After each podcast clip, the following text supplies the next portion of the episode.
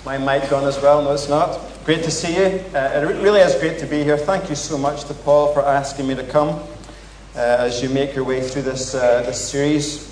Uh, if you have a Bible uh, or you can find one somewhere in your pew, please, uh, please turn to that section that was just read to us earlier from Paul's um, letter to the church in Ephesus. We're in chapter 2, and this section that really runs from um, 11 down to verse uh, right down to the end, really, but we're going to stop at verse 18. Uh, and it's uh, a section that I'm calling uh, Time to Remember. All right? Uh, it's time tonight to remember. Uh, which instantly poses um, a, a bit of a challenge for someone like me, as my wife would only be too happy to tell you, because Remembering anything, um, especially since my two children came, uh, that, that is one of those challenges that I seem to lose fairly frequently in the course of an average week. Um, telephone numbers and names, uh, family birthdays, uh, the three measly items that I was sent to purchase at ASDA. Uh, uh often there is just so much in our minds uh, and so much that vies for our minds. This is my standard line to Sarah, by the way, that, that um, other things, that things that to us don't seem to be as urgent, uh, are just not recalled. Isn't that right? Uh, and so, if there is a major project on at work for you, well, then that is where your mind is going to reside. Uh, if there is a problem being faced in your home, that is where your mind will reside. If you're coveting, if you're worrying, uh, if you have got wall to wall pressure, uh, if you have a goal that you feel you need to reach, then that is where your mind is going to reside. Uh, and all other things, quite frankly, they can wait till this storm is over. Uh, it's interesting, by the way, that when you read the Gospels, that Jesus himself, uh, who knows everything from prior to the world began, uh, it's interesting, he knows we have bad memories. Uh, and he seeks to teach in a way that will help us then um, in terms of his own words. Um, Luke 17, a classic um, case in point. Jesus says, Remember Lot's wife. You see? You're going to forget about her, boys, but you need to remember her. And the lesson that she gives is that anyone who seeks to keep their life is going to lose it. He does the same thing in John 15 20. Uh, remember my words to you that no servant is greater than his master. If they got a hold of me and put me down as your king and your Lord and your judge, then they will do the same with you. And remember this. Some of you will forget this, but log it now in your minds. We see the same thing in the Lord's table and these symbols given by Jesus and the bread in the one hand uh, and the wine in the other that we might do this. Um, presumably, because some of us, like myself, we are so absent minded uh, others of us, we are so wired up to the urgent and what we can see in front of us with our own eyes that even the cross gets supplanted in our minds by the world. And so, what Jesus is saying, I think, and Paul is about to do the same thing, what he's saying is that there is a role for our minds. Uh, there is a battle on for our minds. Biblical things and huge, big gospel things.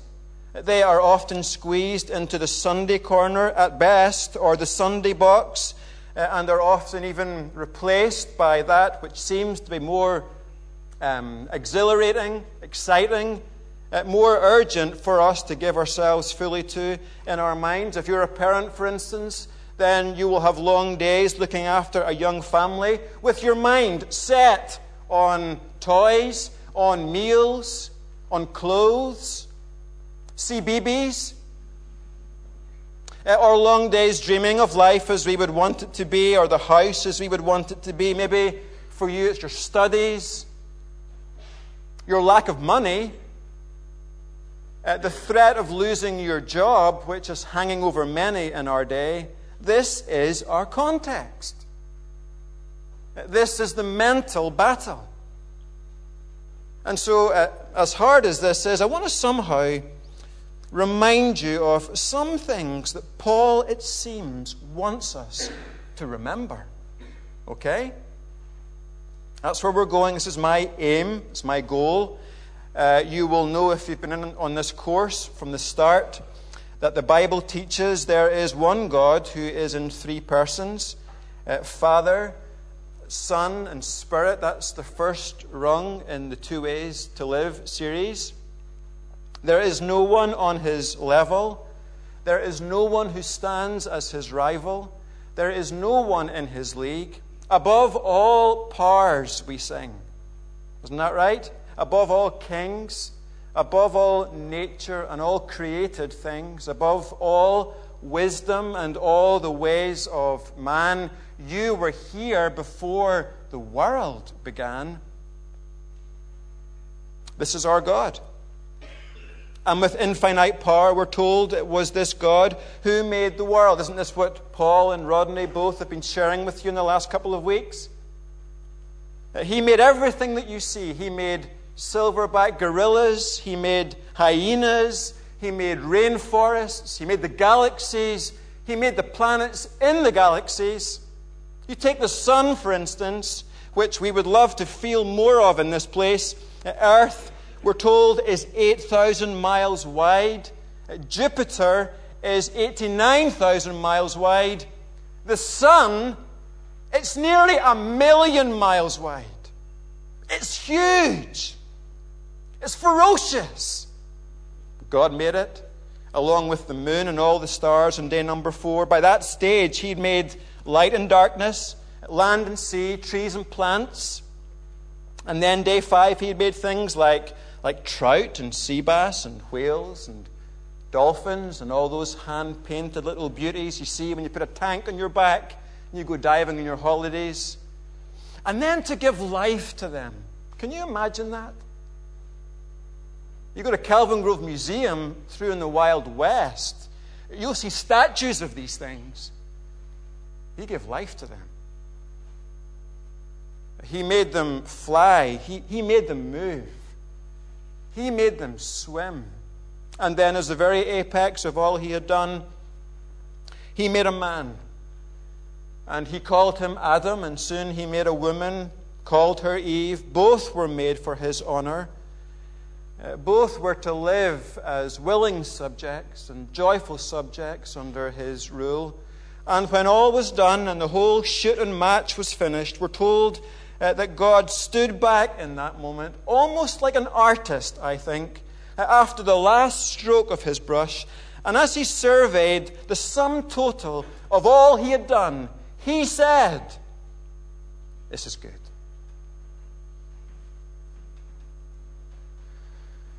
Well, it's not good today, as I think we would all need to concede. Um, an absence of love in many homes, a growing lack of respect, an abundance of greed that places me at the center of my own world, the need for lawyers, because men these days, they are rarely true to their word, uh, the need for policing uh, the need for armies, the need for border controls, the need for child protection social workers, as I used to be.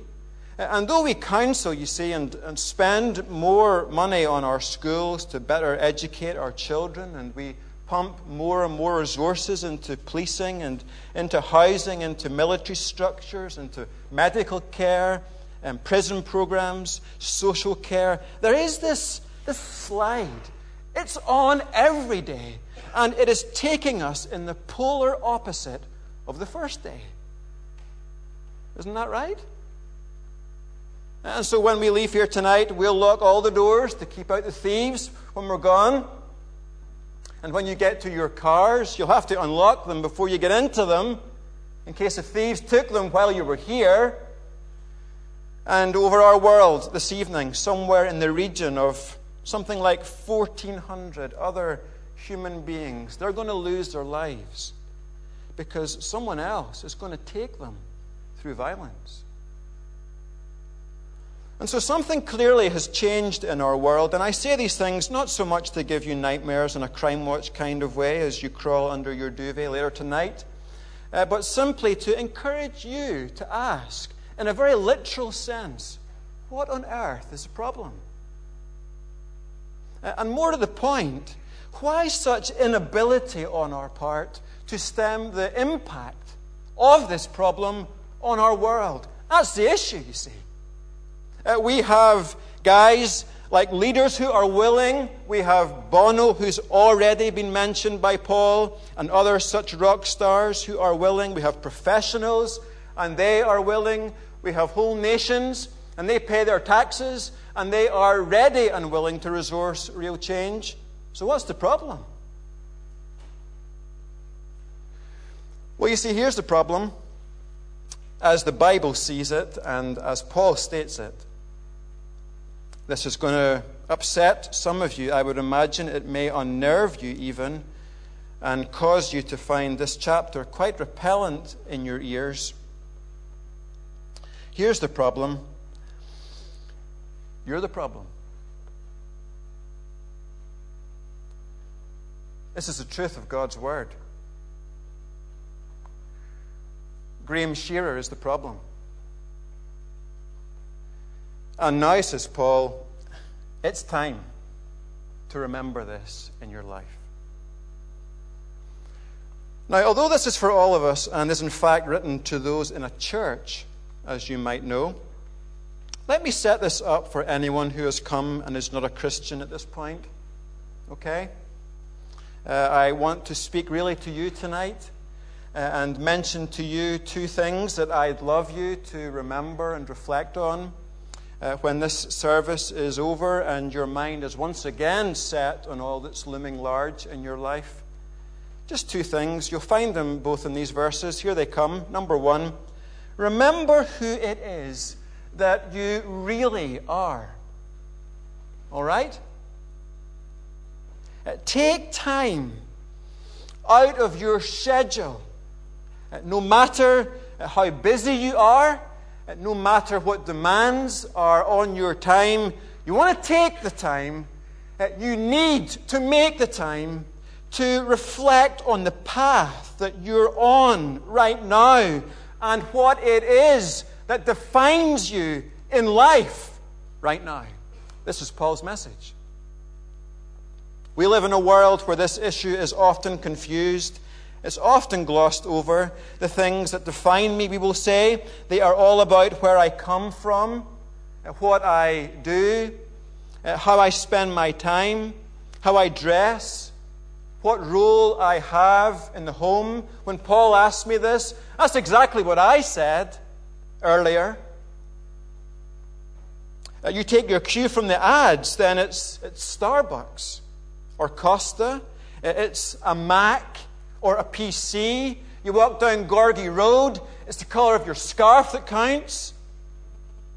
But for Paul, you see in this text, the sole issue that defines all nations and, and all peoples and even all of us in this room is not whether you are a man or a woman or a doctor or a teacher, but rather, he says, your nature, which is a sinful nature with which you came born at birth.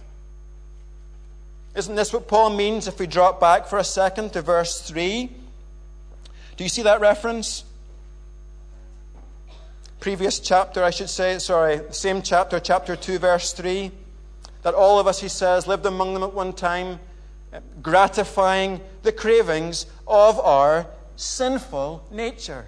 Do you see? Sin is it's just in your nature.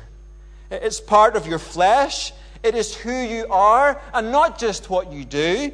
It is integral to you. It is shaping you. It defines you. And so, if you so desired, you see, you could buy yourself your own island way up in the Shetlands and build your own house with no doors and no windows and no televisions or phones or iPods, not even Facebook, and you could sit in your house, cut off from all that might sully you or entice you or cause you to fall. But it's in you, you see. You're the problem. And from Adam forward, this is the way it's been for every child born on this earth.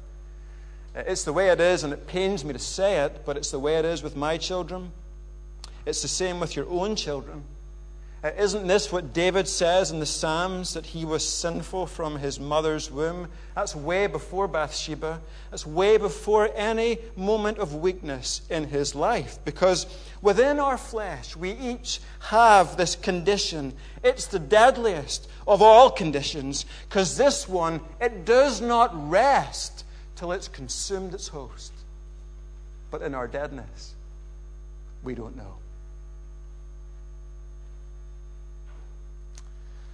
Now, with that said, and with the backdrop to all this being the words of Paul in verse 1 that we are in fact dead in our sins and spiritual aliens from God because of our sins, let me now remind you uh, of the things you now really need to remember. This is way more important than anything in your life right now or anything that's coming in the days to come. Verse 11, here they are. Look at your Bibles. Number one, remember, for instance, says Paul, you're a Gentile. Isn't that what he says? It might not seem like a big deal to us, but Paul says, hey, remember this in your lives. You are not in the Jewish nation. You are not at the core of what God was doing at this time in the world. You are not born as part of God's chosen race. But because of your sin, you see, your sinful nature, you're apart from these things. And then, number two, remember you're living without Jesus. Verse 12. Reflect on this. I want you to sit down, he says, turn everything off, and remember that because of sin in your life, which has deadened you towards God, you don't know Jesus. You don't care about Jesus. You don't love Jesus. You don't live for Jesus.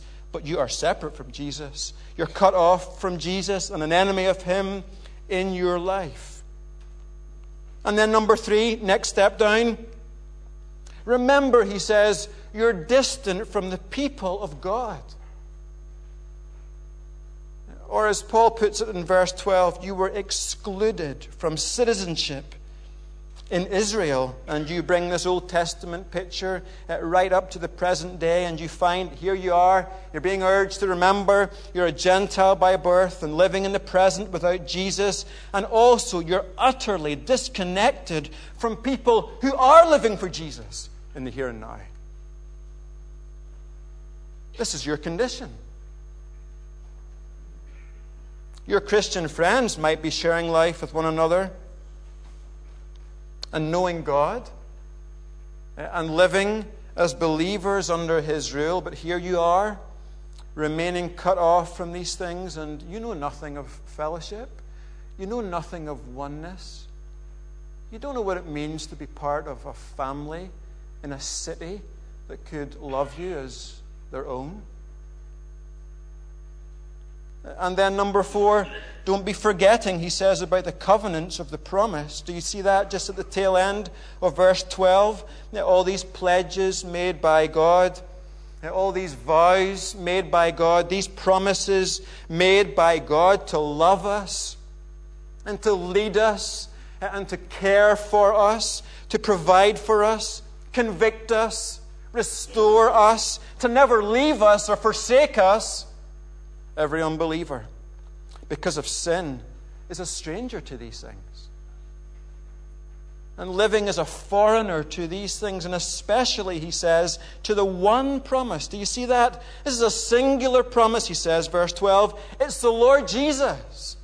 And because of that, he says, number five, I want you to remember that of all people in this world, you've got no hope.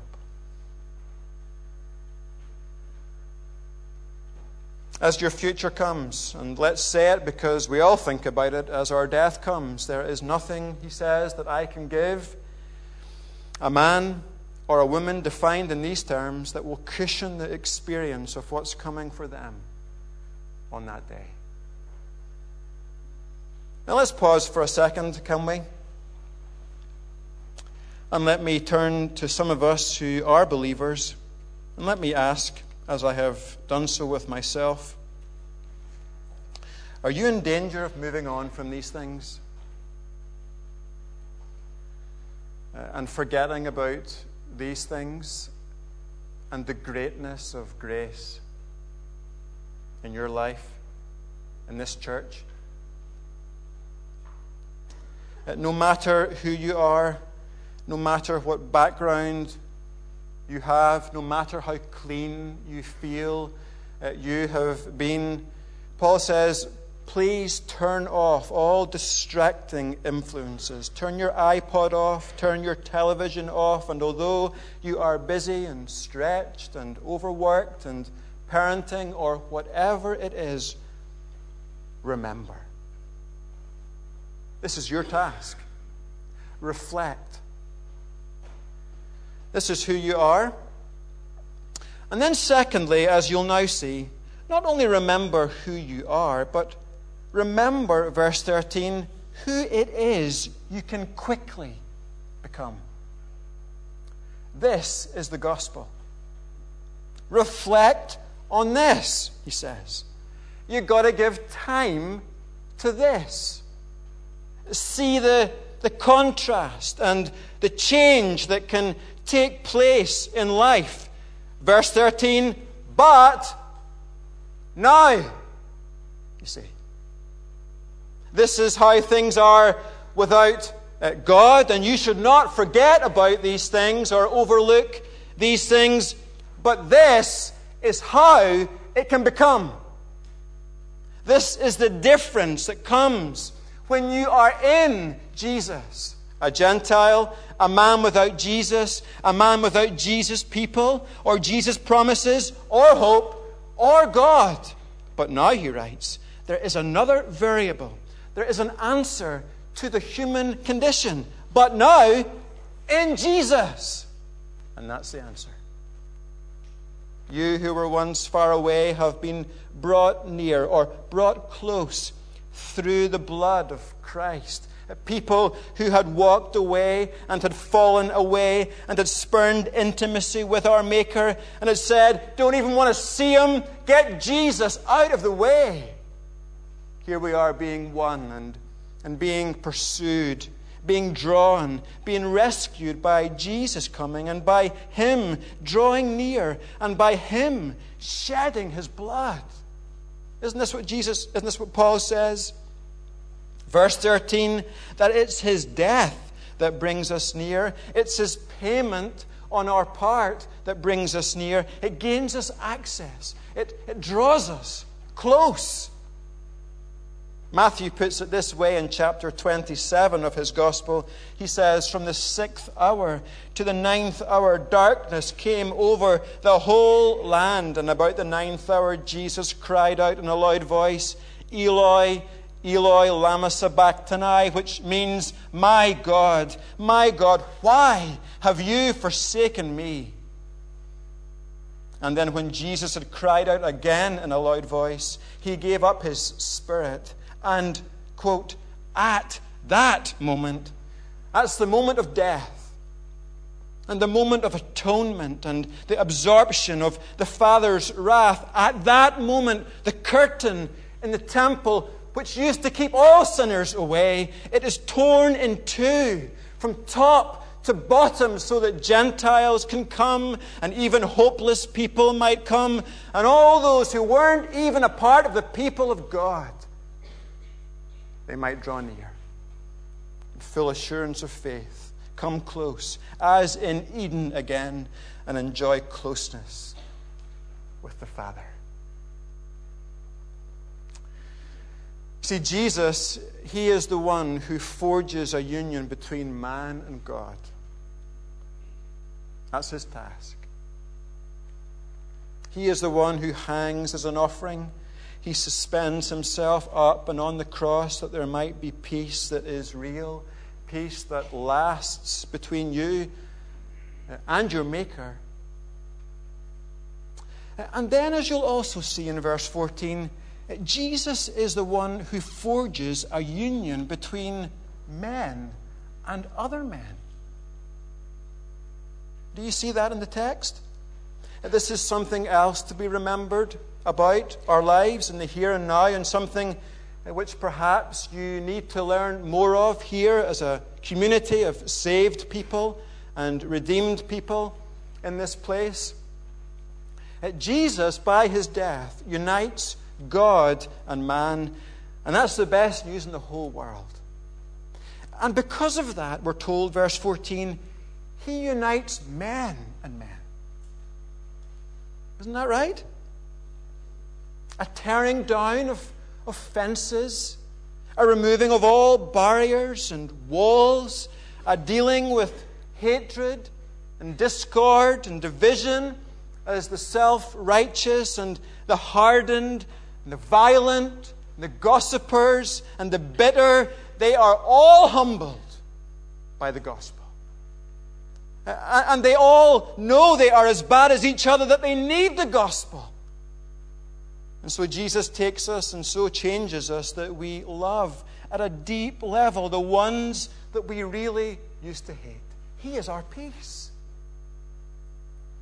And so, just to digress just for a minute, can I say to all of us if the gospel, I think this is true, is to be seen in all its beauty and appreciated by the world as the great message of hope for all men and women, no matter who they are and no matter what they have done, then what they must see in a church is peace that is real, resting on its people.